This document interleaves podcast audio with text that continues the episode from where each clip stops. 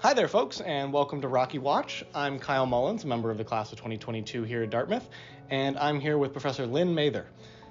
Uh, Lynn is currently a professor emeritus at the State University of New York and the University of Buffalo School of Law. She studied and taught law and political science until 2015 and there and served as the director of the Baldy School, excuse me, the Baldy Center for Law and Social Policy at the University of Buffalo from 2002 to 2008. Before that, she taught government here at Dartmouth from 1972 to 2002 and even served a brief stint as Rocky's acting director. Yesterday, she joined a panel of women who were at the college in the 1970s to share her memories of coeducation, which Dartmouth is celebrating the 50th anniversary of this year. She is full of stories about her time at Dartmouth and her career and elsewhere, and we are so honored to have you here to join us uh, at Rocky this week. How are you? Great. Thank you very much for inviting me. It's been a wonderful opportunity to reflect on many vivid, difficult, and exciting times. Absolutely, yeah. I mean, I, the, the, panel yesterday was absolutely fantastic. People can uh, find it on the Rockefeller Center website if they haven't already seen it. They can find a recording of it. Um, I know we're talking about coeducation today, but I want to take a step back. And before we get into that, I just want to ask you about your work and your research. Can you talk a little bit about what you've dedicated your life to studying all these years and uh, how you have uh, gotten to the point you are today?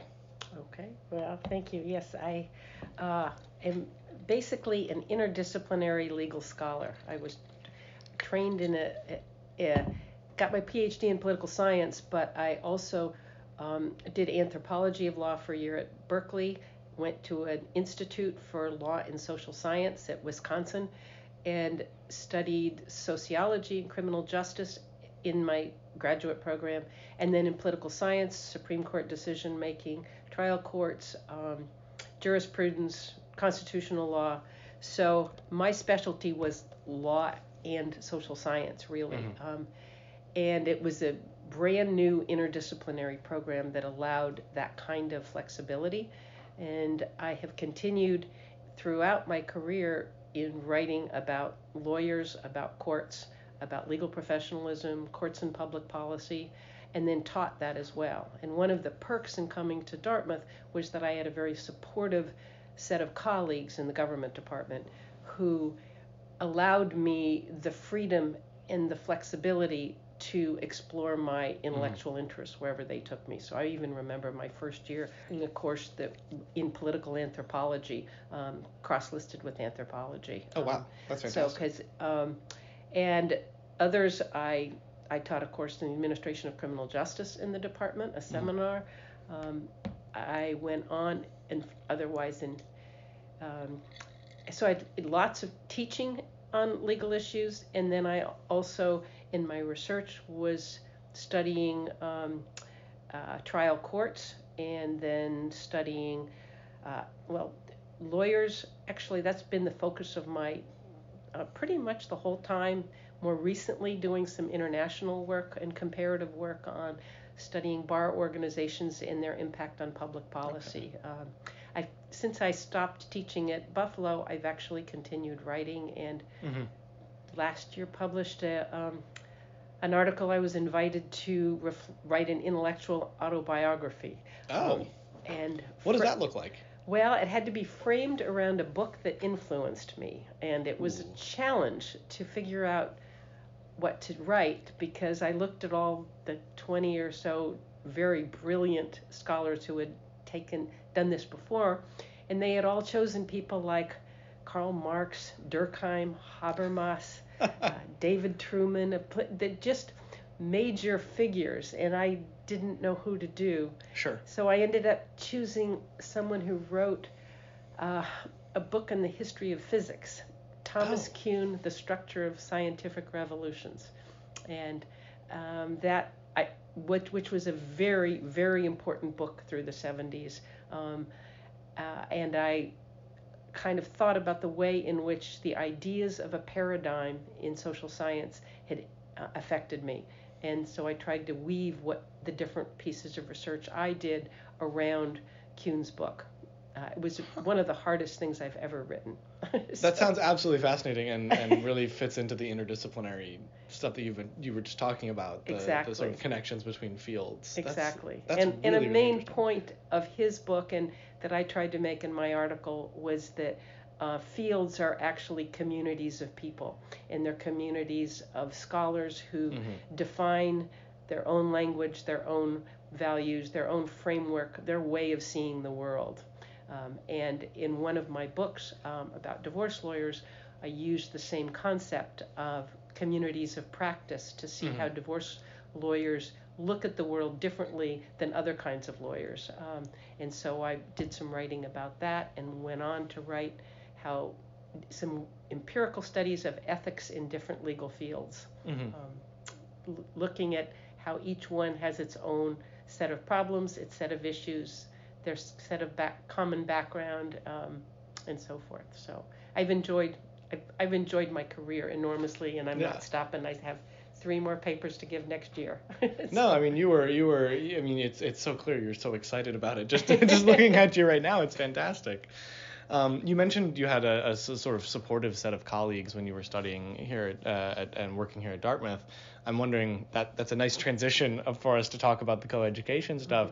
Um, I think you said at the panel yesterday, and correct me if I'm wrong, that you were for a long time the only woman in the department. Um, It wasn't that long. It was a couple of years. Okay. Uh, I can't remember exactly. Um, I'm wondering if there's well, even in those early days where you were the only woman or you were one of the only one of one of a few. I'm wondering if there's a um, you know an, an, an anecdote, a moment, an experience that really jumps out at you that that sort of encapsulates your time as you know a, a pioneer in the government department here at Dartmouth. Hmm. And that could be good or bad. I'm not you know. Ah, boy, it's hard to think of any one um, one event or issue. Uh, If you wanna just talk there were so many. it, yeah. Yes, I mean there were um, there were the ways in which uh, I had tried to. Um, uh, uh, I tried to fit in as much as possible, but one of the problems I faced my first few years uh, was that I had not finished my PhD dissertation. Mm, Uh. I completely underestimated what it would take to write a dissertation. Um, and so when I told what, after my job interview, well, I've I've got the argument figured out. I've gathered all my data. All I have to do is write it up. well, it took me three years, and it was over 400 pages. And it's never that easy. and somehow I was trying to fit that into everything, and so a lot of my um, my challenges those first few years centered on how to finish a dissertation, while at the same time um, teaching five different preparations the first year, wow. and I had never had teaching experience in graduate school, unlike most people um, who had done a TA or something. I had a research assistantship, so I didn't do any teaching. I had one year of teaching at Grinnell College in the Midwest, um, which helped enormously. But then I had to te- was teaching different courses here than I had there, um, so it was still a lot. And one of my courses was spring term, the first year I came, that was in um, uh, Boston running the Dartmouth MIT Urban Studies program, Mhm. which involved commuting weekly to Boston. Oh um, my gosh. And also teaching a seminar here in Hanover at the Oh, same wow. time. So one day a week I would be down there, and then the other two days I'm teaching here, and then somehow trying to finish a dissertation. So you were And slammed. I was slammed. Oh God. And the next year, the same thing happened, but I was also that spring uh, in my third trimester of pregnancy. Oh my gosh. So yeah, so there was a lot. Um, the it was it was pretty hard getting all that done. Um, I can only and imagine. My husband had been teaching at the same time um, here in the uh, at the college.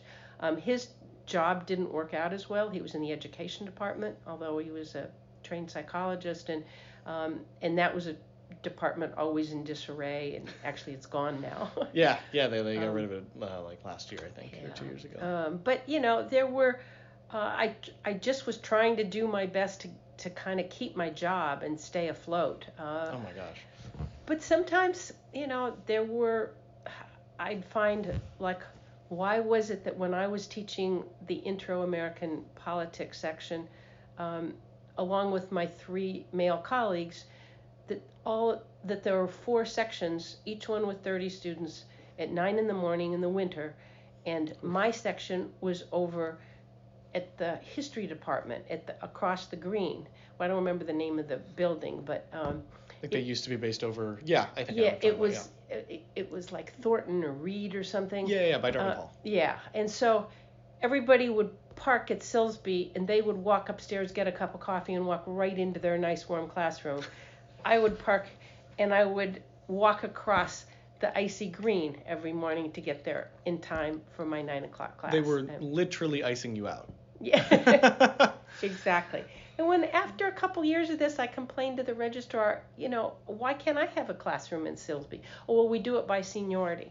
I said, well, no, actually, because there was a man hired the same year as me, and I'm co-teaching with him, and he always is in Silsby, and I'm not. Right. Um, so that kind of thing. They finally switched that. Or then there was the time I found a piece of paper when I was going through my notes for this uh, that I had kept, where the um, I'd been here four or five years, um, and a form came over from Baker Library um, that they sent every term. Please list your reserve readings that we can put on reserve for the students. And it was a t- pre-typed in form, Government 84, spring term, Prof. Lynn Mather, um, and then it's a form to fill out. Somebody on the form had crossed out the word prof and put miss. No way. Yeah. And so uh, I, I- I kept this because I wrote on the bottom of it when I sent it back to the Baker Library, I said, What the hell is this about? Um, there is no Miss Mather teaching in the government department. Kindly send me a new form. That is that is truly incredible. I mean, just the pettiness of that. Like that is Exactly. that is so wild to me. Oh my god. I was thinking about that at the panel last night with some of the things that um, Martha was describing that the students were going through, and these kinds of things. You know, the concept of microaggressions um, that we have now. There was no language for it then, but these were just the continual little things that reminded you that um, you were lucky as a woman to be there. Um, and then you saw colleagues who, you know, who didn't make it. Um, the, there was one very outspoken um, sociologist uh, who was a great friend and supporter um, of me uh, who didn't get tenure. Oh. Um, but I remember she had um, lobbied to turn the first.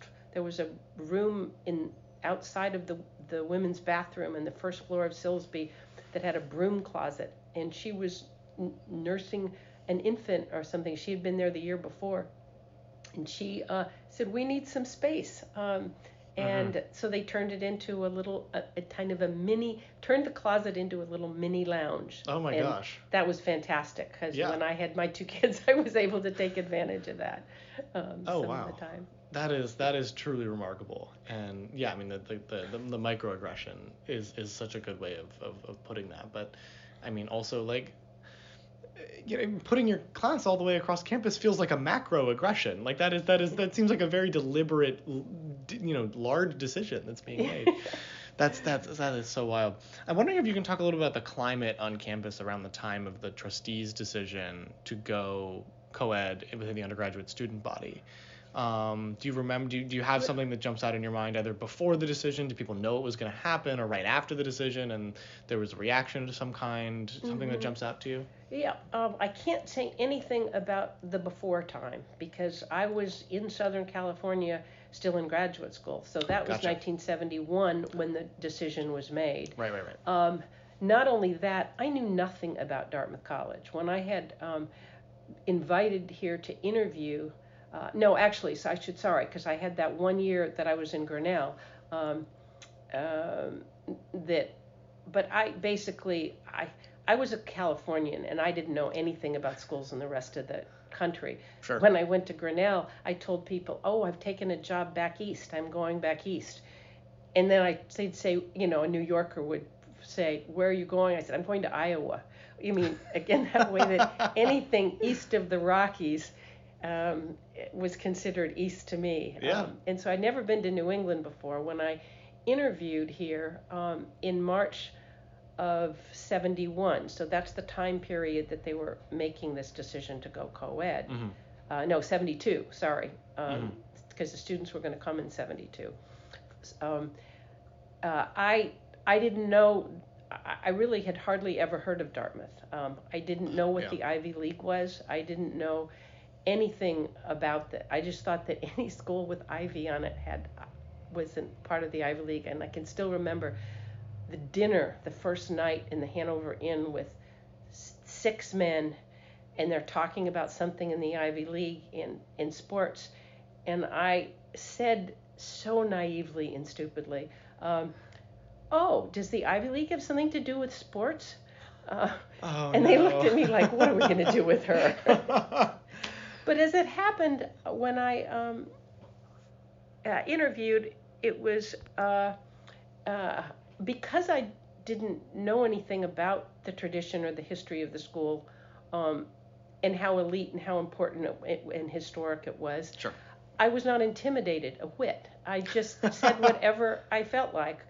And as it turned out, I was the eighth woman that they interviewed for this job. Nobody was good enough. They were calling all the other women who might be in graduate school at um, Harvard, Princeton, Yale, like they always did, and they weren't good enough, quote unquote. They Um, found a California girl that, or a California woman who. there was a man who had just been hired the year before who was from Berkeley. He called to Berkeley and said, um, uh, Do you know anybody? Well, the, his mentor at Berkeley had known me because when I was up um, uh, studying in anthropology, I was also went over to political science sometimes after I had done my uh, dissertation. And um, so this that uh, colleague had recommended me. And so that's when I came, and then I learned about it. Now, at the time, I had no idea about the hostility. I just saw a really welcoming department um, of men who were eager to. I could have conversations with. Mhm. I had five other job offers that spring, um, all of whom, all these I schools. envy you. well, it, it was a time of hiring women. There were no women anywhere. So, like, Mhm. can we find one?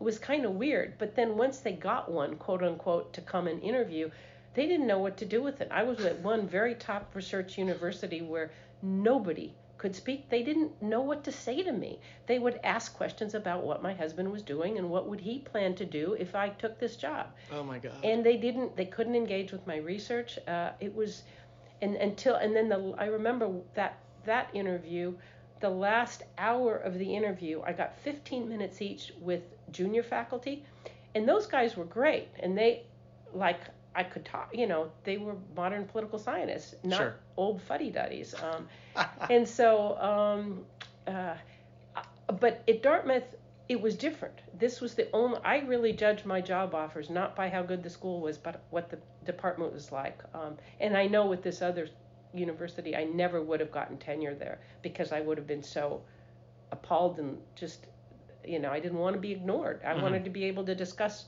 books, ideas, research, um, and that's what um, the government department gave me.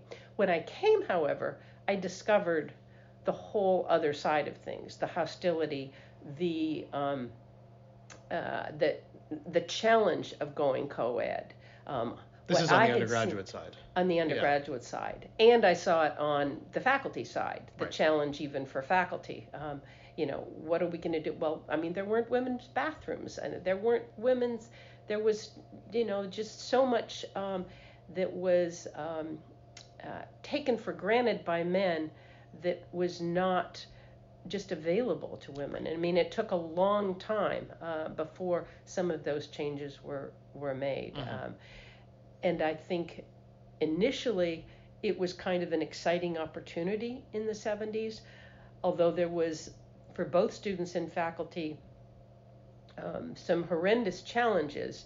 But Mhm. if you could make it, it, it- there was some there was great opportunity here Mhm. uh, if but then one by one i saw women not m- making it that is they just couldn't handle what their departments were dishing out to them Right. or the kinds of um, challenges in terms of um, uh, in terms of family question. I mean, there was. Um, I can only imagine. Yeah, someone after the panel last night asked me about now that I'd mentioned childcare and how did I handle that because I had two small children while I was untenured. Um, my husband stayed home and took care of them for part of the time, but we also needed some part-time babysit, you know, part-time mm-hmm. childcare. And the first year my daughter was born in 74, she had four different babysitters that year because wow. It was just there was there was no such thing as a child care center for in finally mm-hmm. the Norwich daycare center opened but your child had to be potty trained before you could go. So that's like two years old two and a half. Right and right. Uh, what do you do? But for those first two two and a half years yeah exactly. And so that uh, that was hard um, and I think so you know really addressing that was difficult. And I remember being on a panel sometime in the 70s about why how and why Dartmouth should do more to help childcare for its faculty and for its staff and for the med school and for the hospital employees. I mean, mm-hmm, there's a mm-hmm. there was a huge need, um, and I want I tried to reach out to some other women I knew who were struggling to be on this panel, and they said, gotta take care of the kids. I can't. I can't. I don't. I don't have a babysitter to do an evening panel. They couldn't serve on the like panel that. where they could advocate for childcare because they had to do childcare. Exactly. Oh my exactly. gosh. I remember that a good friend in the history department said that exact thing to me. Um, and. Uh, oh, you're kidding I, me. You know, and um, but finally um, they did come around and and actually I was um, happy both that a change in administration, and, and, I can't remember who it was, but somebody finally said, you know, this really is a priority. Mm-hmm. Um, and secondly, the affirmative action officer, who was very strong, advocated for this.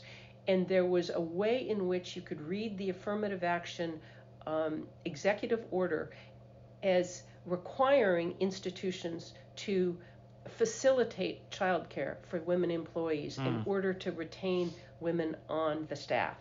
Um, and that was now it wasn't clear. The language wasn't clear. It's not the, of what they had to do, but it was some. It was an issue they that the institution had to um, address, and we had a couple of really strong um, uh, women who advocated with the administration to say this has got to be done, and they finally built uh, the Dartmouth Child Care Center. Um, gotcha. You know, and okay. before that, they actually they hired. Uh, um, uh, a coordinator who could help people who needed childcare find.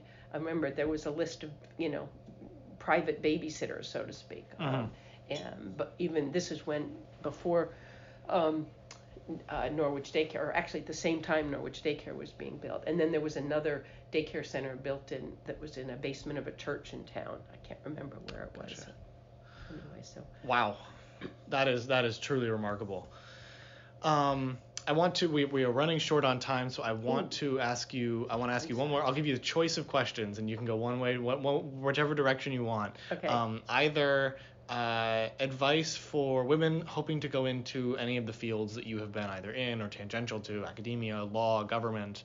Um, you know, if there's something that jumps mm-hmm. to mind there, my, my girlfriend is going into law, so uh, you know, I, I will pass on. If you choose law, I will pass on that advice to her and um, or if you have any sort of advice for uh, Dartmouth's next president, uh, uh, uh Sian Beilock. Um, I yeah.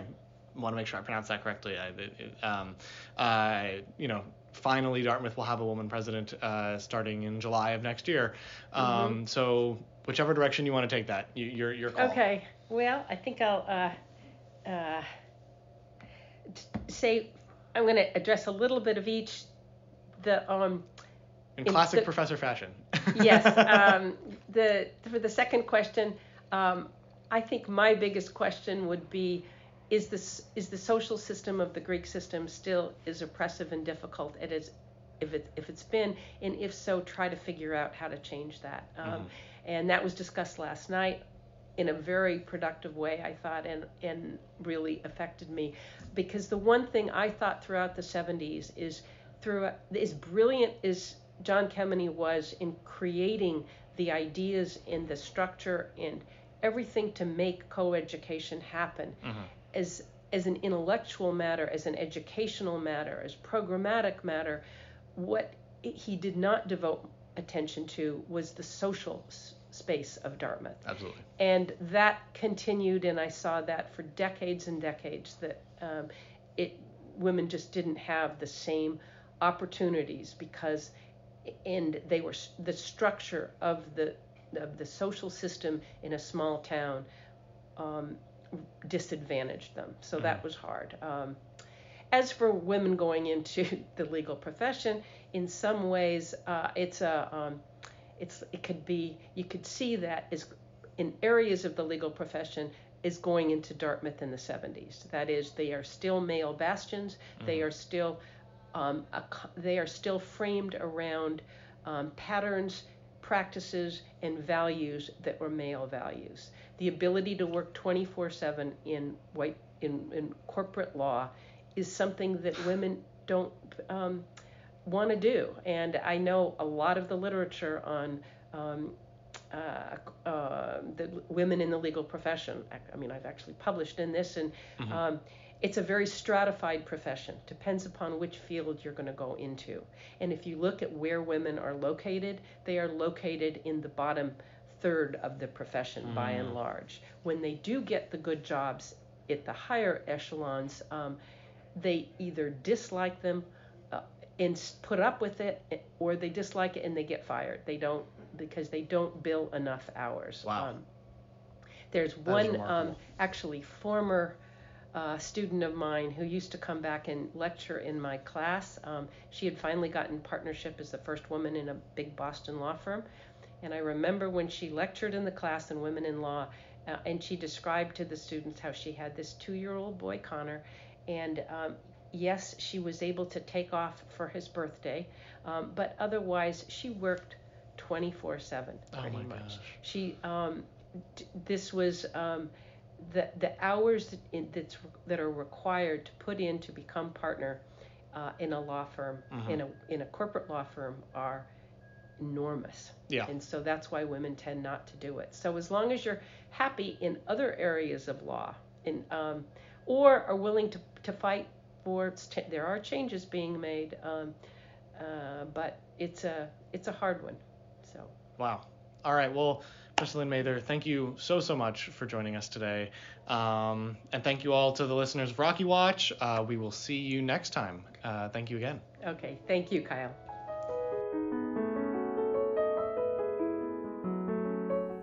This podcast is a production of the Nelson A. Rockefeller Center for Public Policy and the Social Sciences. The views expressed in this podcast are those of the speakers and not of the Rockefeller Center. This episode was produced and edited by Laura Hemlock. I hope you will join us for our next episode. If you want more information, you can find us at rockefeller.dartmouth.edu.